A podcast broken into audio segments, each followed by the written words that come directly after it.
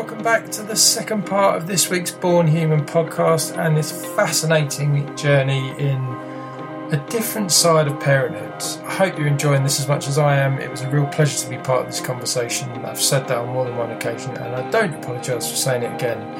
I hope you're enjoying it. Sit back, relax, and enjoy a cup of tea or something else lovely, and we'll see you at the end.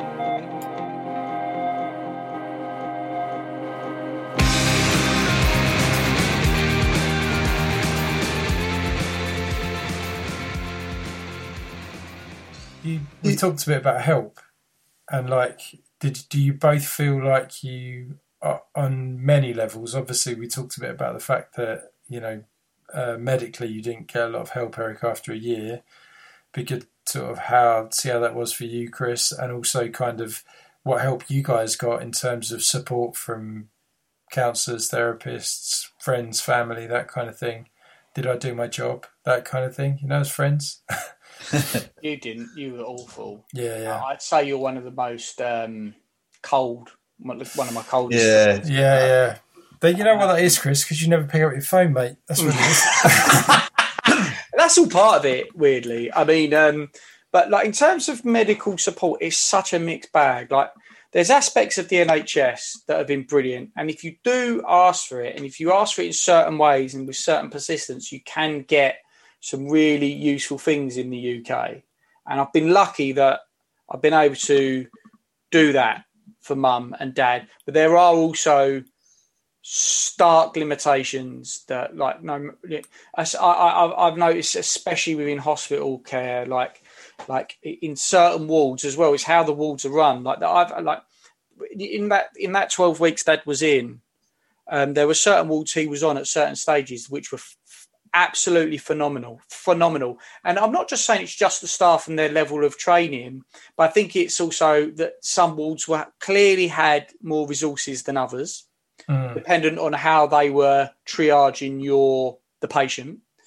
But there are other wards in that where you know I have seen like absolute mind blowing incompetence. Even last week, even last week, you, you just you, sometimes when it goes wrong, it can go spectacularly wrong. I've dad, dad's nearly had taken serious injuries um, through through that, and um, yeah, it's it's mad. So, but I have to say, like, I think the NHS, I, by and large, for me and my parents' situation, has been very good, and I've been lucky enough to get certain advice from GPs who said, "Look, it's there, but you've got a, you've got a, uh, you've got a, I think a, up a fuss for it and stuff like that." You know, I think that's the sort of the big thing that I I generally think that I wanted to kind of push. Actually, Andy was. Um, you need to ask for help. You, can't actually hold back. As much as people, I think the problem's so big now with um, caring for parents that unfortunately you have to fight and and, and ask and push um, to make them understand how serious it is because yeah. they're obviously dealing with like multiple fires. And I'm not saying like push your yeah. way to the front of the queue, but you've got to think, well, actually, no, this is serious and mm. you're not taking it as yeah. serious as, as it is. So you have to really push your point and explain it, obviously, but just push for whatever you think um, you need. You might not know what you need, but you know that this situation isn't, isn't right. So yeah. I need to, I need more support, or I need help, or I need to understand where I can get help without. If if you don't push, and you might not be, you know, people might not be that way I am certainly that way. We, we're a very close family who try to deal with situations, but you can't. The problem's so hard parenting for your parents that you have to push for help. And you know what? That was a saving grace with with my dad. We got him into clubs and you know through met lots of people through Alzheimer's UK and stuff like that. And these kind of people brought a wealth of you know knowledge and experience to say, look, you need to care for yourself. You're caring for your parents, but you need to care for yourself as well. And even just meeting someone that can say, I know exactly what you're going through. Mm. I've helped people, I've done it myself or whatever. Meeting these other people and getting a little bit of knowledge from them rather than trying to, you know, learning on the ground just to advance you enough to help your parent, enough to make the whole situation just a little bit easier. Not all the time, but it can definitely make things easier and better for the person that you're caring for and you, which I yeah. do is a big portion of it. That you have to. I, I, that's where I feel I went wrong at first. I was just purely caring for my dad, trying to help my mum, and I totally neglected myself. Yeah. yeah. So um, I think you need to always feel okay that it's it's you know it's not okay. It's okay not to be okay. Yeah. Um, and it's okay to say I need a little bit of time to myself to figure what I'm going through as well. Yeah. It's so intense and so constant. It's so easy just to, to put to the side because you're just tired. Yeah. And all you want to do when you do get to the point, I just want to just relax rather than walking away and maybe look, actually, I wouldn't mind speaking to someone about this or mm. yeah. getting away for a day and just coming back, you know, getting respite or getting whatever. And you can sometimes feel selfish that you're putting someone into respite or whatever, but I actually think you need to make sure you have time for yourself because you, yeah. you can't care for someone well if you're not caring for yourself. Yeah. That makes sense. I think that's such a common thing with mental health in general when you are caring for someone. I mean, I can relate to that from our experience of postnatal depression. It was the same thing. I just basically, no, not having been through it, I just basically threw myself at the problem, trying to constantly fix it. And what I realised afterwards, too late, was that by not looking after myself, I became part of the problem in some respects. And that is, you know, it's a I guess to some extent it's a human thing to do, but for the uh, to avoid the sense of any guilt or selfishness or anything like that, I was just like, no, no, I'll put myself second, and I will do that. Let's focus on you, and then it's exactly the same thing. Like if you know, I kind of common thing that I've said many a time before is like, what do they tell you when you get on a plane, right? That's you know, if we have an accident, put your own mask on first. And if you don't put your own mask on first, you're no good to anyone else, right? Because you're you can't breathe. So if you can't breathe, what chance has your kid got, or your wife, or your husband, or whatever, you know? And it's the same thing, really.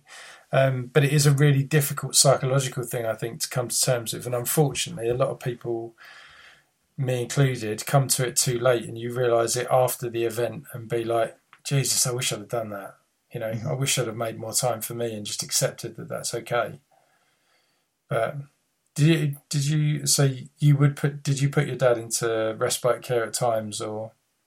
Well, fortunate enough, we had you know, my sister, my brother, and I, and my mum, so we, we, we could we could balance it between us. Um, and we were looking at respite. We were literally like that's that was the next step. But my dad's dementia got so bad he was falling over in the house so many times. He was he was actually hurting himself and stuff, um, you know, accidentally. Um, so we had to just kind of make the move to put him into a home because we just physically didn't have the ability to care for him in the house. So, but we were on the um, on the brink of doing that yeah. because it was becoming such a stressful and strainful situation. But what we found um, without the respite was just clubs and finding places for my dad to go that we could then go and do something else for half the day. Yeah. And there's lots of that. You know, the more you seek it, the more you find, and you meet mm. other people and they tell you about something else, or they say, Well, we're doing this. Would you want to be part of this walking club or singing club or lunch club or stuff like that? So yeah. we would just try and find places. It sounds bad, but it's like almost like a, a nursery to drop my dad off and then go away and do something else. I feel like that with children. Like a lot of the time, it's like, well, who's going to have my kids today? Not that I don't love them, but it would be great if I could have some time to myself occasionally. But yeah, so that that seemed to actually help a lot. Yeah, what's it like for you, Chris? Because you kind of done a lot of it on your own, right? Uh, yeah, I've got my brother mm. um, as well. Um, I'd say I've taken more of the lion's share of it. Yeah, it's been quite unbalanced, and I think part of that is because my brother's been looking after his wife's mum Yeah. who's had vascular dementia and, and been through the abs- absolute ringer as well. And they, she lived with them for quite some time. Um, and a bit like Eric, it was just a choice that I was, I. I, I was just like, um, for me, I was like, I've got a, I'm not judging anyone by any other, anyone else's standards, just what I think is right for me to do here, what I can do to to do that. And sometimes that was too much, and it broke me a little bit. Certainly did. Like um, I think I did. Luckily, I think I've been through a bit of a bad time in my mid twenties, and so I kind of knew the sort of warning signs about my mental health. So I actually got help quite quickly, but that didn't mean it resolved it quickly. you know, like it, being re- recognizing you're in a fucking typhoon doesn't get you out of a typhoon. Yeah. You know, you and and I think even with help, it was quite difficult mentally for for a while. Um, but yeah, um, I managed to. Like, I I started getting carers involved with mum and dad when when it became apparent that they couldn't do things like take medication on time. They just couldn't do it, and it was so important with that The timing of dopamine for for people with Parkinson's is really is a real fucking like finely balanced game. That it's an art form in in in medicating and making sure you get the right amounts to reduce his restlessness and the psychosis and all this other fun stuff. So that's why I brought in a carer. And then our carer, still Jess, has been brilliant, has been there throughout dad now, like, well, the late stages of dad from the point where they couldn't just take their medication to still with mum. And Mm. that that has enabled me to manage mum at home and the risk at home still, but it is like a constant re-reviewing. Like mum has had falls, she has broke her wrist. That was the mat like the like I think and I've never come so close with mum as I did November, December, uh, October, November last year, where it was like I would say it's probably 70 30. Mum was I was going to have to put mum into um, 24 hour care Yeah. but by some miracle and by actually getting her with overnight supervision and respite because I couldn't completely do it for, for two weeks, like when it was really at its absolute worst, which helped me, helped my sanity. Mum bounced back from that, and actually, she the, the things that pose mum as a like we have all the things turned off, like the ovens in the house. She doesn't even know. Mum's not a wanderer. Mum wants to watch TV and likes being in her home. She doesn't like doing activities. I mean, we were taking her to activities at pre pre lockdown, but um, she doesn't really like any of it. And part of contentment is my mum's happy. My mum likes looking out the window and seeing a robin, and I've been brought to tears seeing my mum talk to a, a bird and seeing that you know, oh right, okay, helping the people in this situation is different for a, a, a, the, the specific person. For hmm. so long, I was desperate to get mum doing things. Yes, desperate, desperate. Let's let's do this quiz. Let's paint. Let's go out. And now mum just does that, but she's happy, she's safe, she's secure, and she's not falling over, which is ultimately the, the biggest worry for mum. Like when she gets frail and gets ill, it's a UTI or it's a chest hmm. infection, was the recent one. She's then doing falling over. But I've got cameras all around the house. So basically, uh, Jess is there three times a day. I stay there two days a week. And I've done that now for, uh, I, I, I don't know, a long time, like, I don't know, years. And I love it. I love doing that. I'm very lucky with my girlfriend that she's absolutely fully, fully supports me doing that. Um, and that has been the commitment to keep mum at home. But Erica, eventually, mate, it'll be, it'll come a point where With it's just not tenable. I know? think, to be honest, you never, you don't. I didn't. We didn't want to put my dad into a home, um, Yeah. but as you say, it's it becomes impossible and risky for them. So Ah, it's, it's totally. more about it was that. That's what Sweden does. The social workers like it's actually risky now having him in the house because it, the stairs. They could, you know, there's some real major problems that, that were there. Um, so unfortunately, we had to make the choice. You know, totally.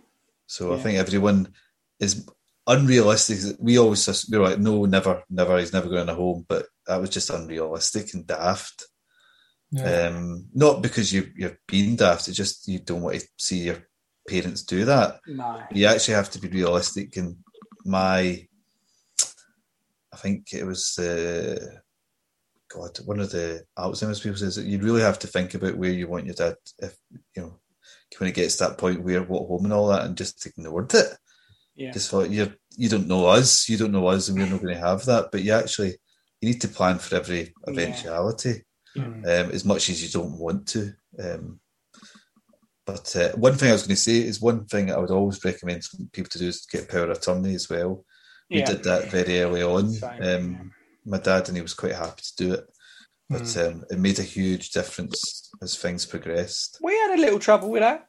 We had a little trouble. um, but ultimately, we got it done. And it, it's mad, really, because dad, like, although he was seriously, seriously ill, when I, like, dad almost like after signing power of attorney, probably eight months before he then then f- went into hospital for the last time. And we had no, I had no thought. I thought my dad had years and years in him. And um, even though he was living it with a, a, massively reduced quality of life, I still felt he had a few years in him. Um, so we, it, it does help power of attorney, you know. And if you say that in hospitals as well, it, it helps a little bit. But one of the things I found um, is the amount people will just forget all the care, all the people hospital stuff. They kind of and it's something that you become protective over. They just don't quite even hospital stuff. Don't, I don't think they quite really understand the mechanics of dementia a lot of the time. Like, mm. and that, that, that you can say like when Mum has emergency services out, which by the way is like if she had like a, a reward card for emergency services, I, we, we'd be. I could fly around the world. You get a free Big Mac. She's, they're, they're they're all out. Like not yeah, exactly. She's like the last six months has been quiet, but other times it's a lot. And you can say straight off, like just to explain. And if Mum's in front of you, I don't want to embarrass her, so I'll say, "Mum's uh, memory's not that great." And then when I know Mum's not paying attention, I'm like, "She has late stage dementia." If you ask her things, really bear in mind you're just going to have to turn to me and then ask me the same question. And they're like wicked, and then like they forget and they go back into servicing someone who's compos mentis and able to make the decisions for them. Yeah. And uh, it's mad to see it. It's mad to see it. But also, I do have my. Um, I appreciate that it's not easy, and they work with so many people in ER, like you know the the ambulance teams. They, the ambulance service actually, by and large, has actually been one of the best parts of the NHS for my for my parents, certainly. So yeah, yeah. Me too. Me too. I think they do a great job, don't they? Certainly, um, yeah, no reason to complain about them by the sound of things, certainly from what you hear. Just one other thing that I wanted to understand how was it sort of working and how understanding your work colleagues and bosses and that kind of thing of what you're going through, how aware of it are they? Do you, you know, what is your experience of that while it's all been going on? go on, Eric. After Go you, on, Eric. Unless you, unless you want me to go, I was just talking, so I thought I'll give. I, I um, obviously I quit my job, so I didn't have any colleagues. Yeah, Um, I can only really get annoyed at myself. Um, I actually found so I, I I'd been building a little company on the side anyway. But when I gave up my main job, you know, quite a big job, you know, managing thirty staff and stuff like that. when I gave that up, um, and I, I did, I, I do feel I jumped, you know, two feet in. Um, it's like anything. I, I made a decision, so they didn't really have a choice. So I, I was just off. But when I was obviously working, um, so I just started doing self-employed stuff, so I could work it around me. yeah, The work I was getting, the people I was working with understood what my dad was going through, yeah, and they were actually very helpful. So one of the companies in London started giving me the work up in Glasgow. So I was getting this work fed to me and had a little bit of leeway to kind of do it when I had to do it. yeah, Within the parameters of like obviously we can't wait a year, but you've got time to kind of do this when you can and then supply it back to us. So they they changed their the system that they were working to help me deal with my situation. yeah. So that was really I couldn't obviously thank them any anymore for that. So I, I I don't know if that's the same for everyone, but that was my situation. Good reason to be honest, right, about what you're going through. Like I think a lot of people Mm. keep it quiet, right, but actually, by sharing it, you the kindness of humanity is is out there quite often, and um, yeah, people we are able to adapt. We're capable of adapting, and it's great to hear that you know you were given that flexibility and that people kind of showed their humanity in it. How was it for you, Chris? Um, my so I've had two sort of careers for for over the last twenty years. One is in financial services, and the other is in weirdly like podcasting and music promotion and running a, a small little clothes label. And my financial services sort of like employ uh, employers um, were brilliant mm. and still are to this day like working from home like they they are literally like your mum comes first like like obviously what happened last week i was um I'd taken a little weekend break with uh, my girlfriend for her birthday, and then on Sunday night I'm up doing my usual camera checks at like four thirty in the morning, and uh, Mum's on the floor. So things change quite quickly then, mm. and I've hmm. got to sort of sort that out. And because most of the time she's okay to be left alone, but I still like you know there's certain times where like if Jess says oh she's been a bit funny today, then I'm like extra like right okay so anyway, I, I lost it. You know, I, I, I said to work that I can't come in today because of X, Y, and said they're like Chris. It's, it's no problem. So the financial services world, in my experience with handling this, has been superb. Yeah, very very understanding. Um, me as a boss of myself, I mean, I nearly bankrupted myself. I, I, I nearly signed the papers for bankruptcy um, five years ago mm. because I wasn't managing when at that point I wasn't doing picking up any financial services contracts. At that point, I had I was I'd fully gone like running. I had about four nightclubs and the pod. It's all no, this is pre-podcast and and the clothes label, and I kind of was thinking I was going to be all right, even though running nightclubs and, and promoting music, you've got to be on the ball, man. And if you're not on the ball, you're losing money. And and I just started hemorrhaging cash. I, I remortgaged my flat with the plans originally was to buy another place, Andy, if you remember back then. Yeah. I ended up spending all that money. Um, I was my worst boss. I treated myself like really, really badly. I, I, I should have made other decisions financially. And instead, I thought, no, I'll be all right and I'll just still do these things and I'll live off this money. It was, it was terrible. I was making so many suicidal decisions. It's cost me. I'm sorry for anyone listening to this. They're thinking, "Oh my god, I hope my parents don't get dementia." But I just say, like, you know, my dad always used to say, "What's going in, what's going out's got to be coming in," and I, I kind of threw that to the wind a bit. I was making poor financial decisions at that point. I wasn't really getting really asking for much help, even though people were offering it. All my friends was, Andy was and I kind of like, yeah, I just got myself in a right absolute mess. And um, yes, for me, people and how people have treated me about the subject in this day and age, I would say I'm really, I've been blessed with that. I think mm. it's how kind of I treated it myself. And I just wasn't managing my finances or work. I wasn't getting the work. I wasn't doing the work properly. Um, I would have been better off at that point going back into something like financial services, um, where I could pick up contracts and just do a job that I found very easy. Even though some people might consider it complex, I would have found it easy. And I think I would have I could have survived financially much better if I'd have done that. Hmm. But instead I was a bit like, no, I've done really well with building up these clubs. I don't really want to let it go. I'm sure I'll find a way out.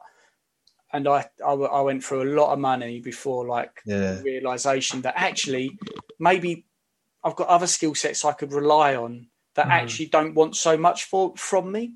Yeah, uh, yeah. So kind of say that, that uh, uh, it's a similar thing, but it's not about the employer. I think what Chris has said, that's exactly what I did as well. Weird enough, I, I know I jumped in with two feet. I did as well. Jumped in. Obviously, had that contract still in London, but it was it was minuscule compared to yeah. the job I gave up. And I I I actually I had to give up the job to mo- to move back to Glasgow, but I regret doing that without actually planning it better. Yeah, I just cut literally cut the cord and went.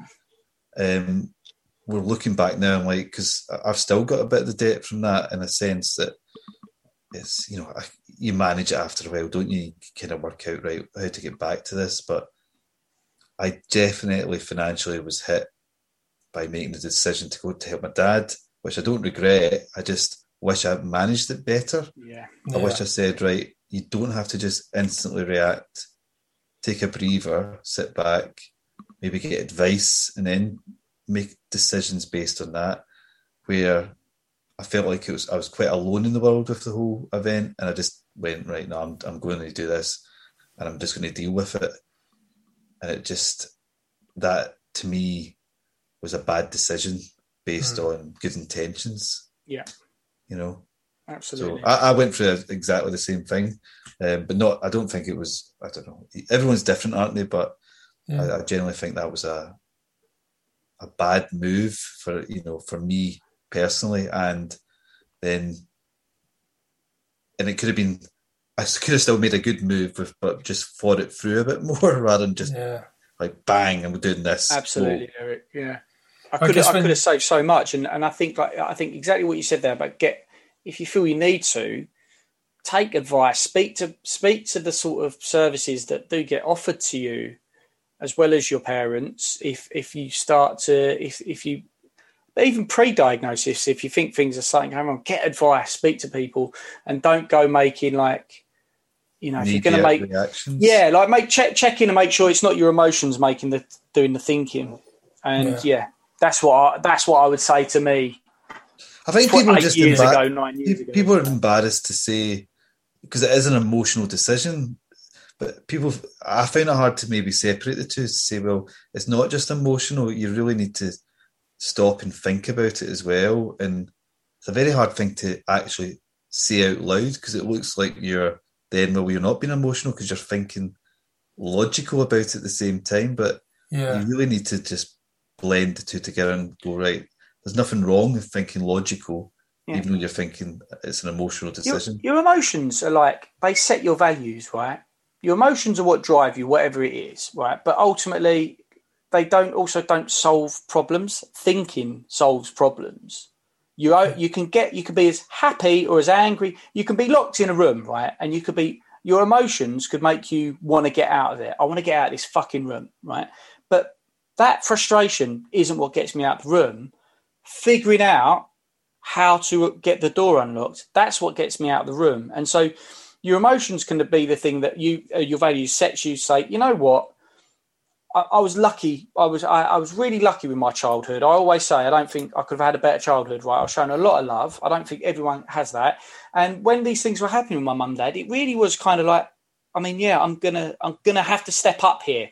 Not really know knowing. I don't think you ever really know what that entails. As like parenthood is as well, right?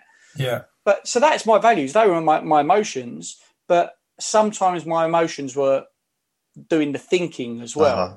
Whereas I should have been like, well, yeah, I do want to look after my mum and dad. Let's go and do, let's go and just fucking bury my head in the sand, remortgage my house, and think everything's going to be fine if I live off that money. It's not. No, it's, it's yeah. not. It's going to go really bad. Like, and I wish I'd have like had that and been like, right, set these emotions aside. Let's think about this. Or I tell you what, let me speak to someone who can objectively look in and go, yeah, I'm, I'm not in your shoes. And I know that sounds like it sucks, but also don't go and do this because that's financial suicide. And so, yeah, that was a, that was a big thing for, for me. Yeah. And you're right, Eric. It's hard to think that I don't want to seem like I'm cold when I'm making certain decisions. When you talk about like when you got to make that decision to, you know, have your dad go into a home and stuff like that, it's a really, that must be so, like, I, even now I know, as I say, I'm not blind. This is an absolute eventuality. And I know, what homes I'm tapping up, um, and, yeah. and all these things before mum ends up there. But um, you have to. Yeah. You unfortunately have to think about it. Um, but as you say, you almost learn through the process of going, oh you know, through this that you have to start making harder decisions, mm. which you you wish you knew at the beginning. Yeah. because the beginning decisions aren't actually that hard compared to the decisions you end up at. So it's one of them, isn't it? There's a lot of, like, I mean, there's a lot of parallels there with the sort of self care side of it, right? And those sort of making rational decisions and sensible decisions, and sort of being like, I can't be seen or I can't feel like I'm putting myself first in this situation. Like, like if my parents are ill, then I need to put them first, kind of thing. But as you say, like sort of being able to take a step back and sort of mull it over and think about it, and then make the right decision is a really difficult thing to do for fear of kind of what will people think of me or you know what, what yeah. does that mean and that that's really tough right but i think it's um it's been really great having you both kind of share it all. Thanks for your honesty and thanks for kind of giving us a fully open explanation of kind of what it's been like for you. And i think actually you just hit the nail on the head for why this thing's happening really eric in that um the reason this conversation, you know, it doesn't change your situation, either of you, but it does potentially change someone else's situation if they hear it first and they're able to kind of learn from what you've been through. And that in itself, I think, is both great and also a great place to kind of wrap this up and say thank you. But um, yeah, yeah, it's it's been great to have you both on.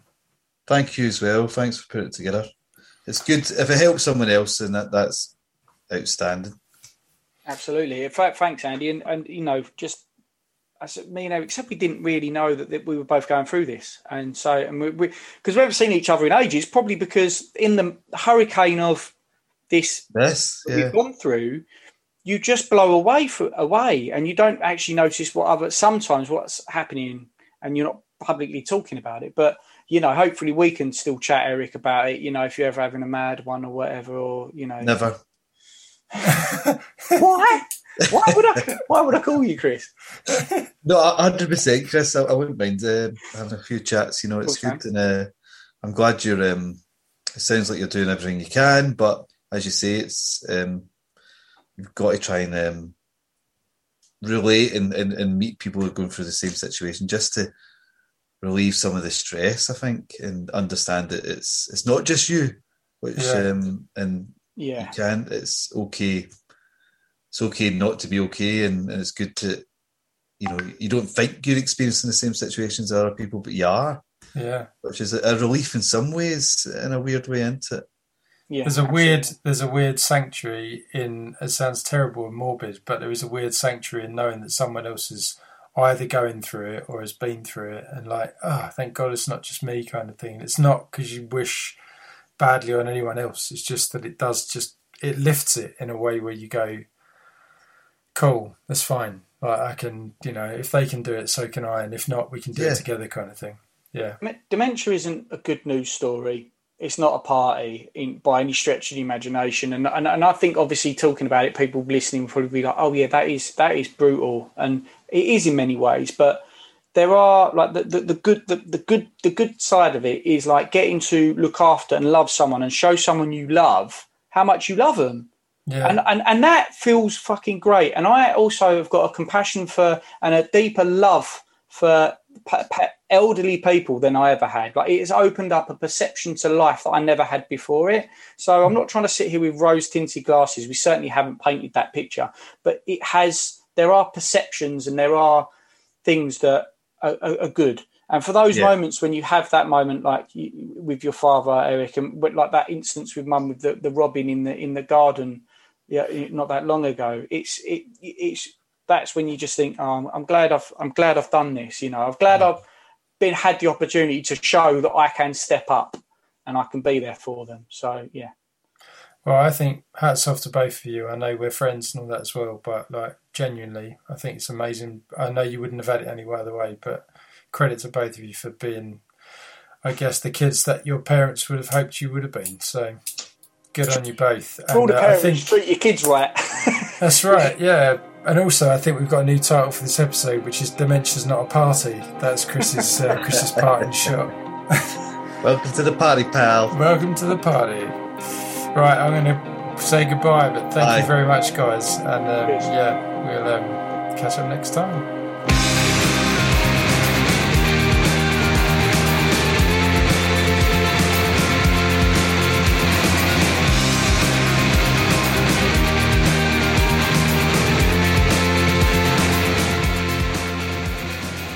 And there we have it. That's it for this week's Born Human podcast. A massive thank you to Chris and Eric for being so candidly honest. I think when you think about our role as parents, it often strikes me that our role isn't unique. We're not in a bubble of just parents. That role exists in so many different guises in society. And so this podcast was designed to challenge us on that and to recognise the fact that the same struggles happen in so many different ways. Although there's common ground, there are also differences, and one of the most striking ones for me that both of them brought up for me was thinking about the fact that with children, at least, they are generally on an incline. They are getting better, they're learning more, they're developing, they're becoming more independent. With dementia, Alzheimer's, and many other conditions in aging parents, they are deteriorating conditions and actually become more challenging over time. So I think it's important to recognise that even though as people we may not have the same experience, we may not have the same backstory, and we may not be in exactly the same situation, we do share a lot of common ground in terms of our experiences and the difficulties we face on a day to day basis. Massive thanks to Chris and Eric for joining me. It was a privilege to be a part of that conversation as ever. For all of you, thank you for joining us, and please like, subscribe, share as much as you can and we'll look forward to welcoming you to the next Born Human podcast.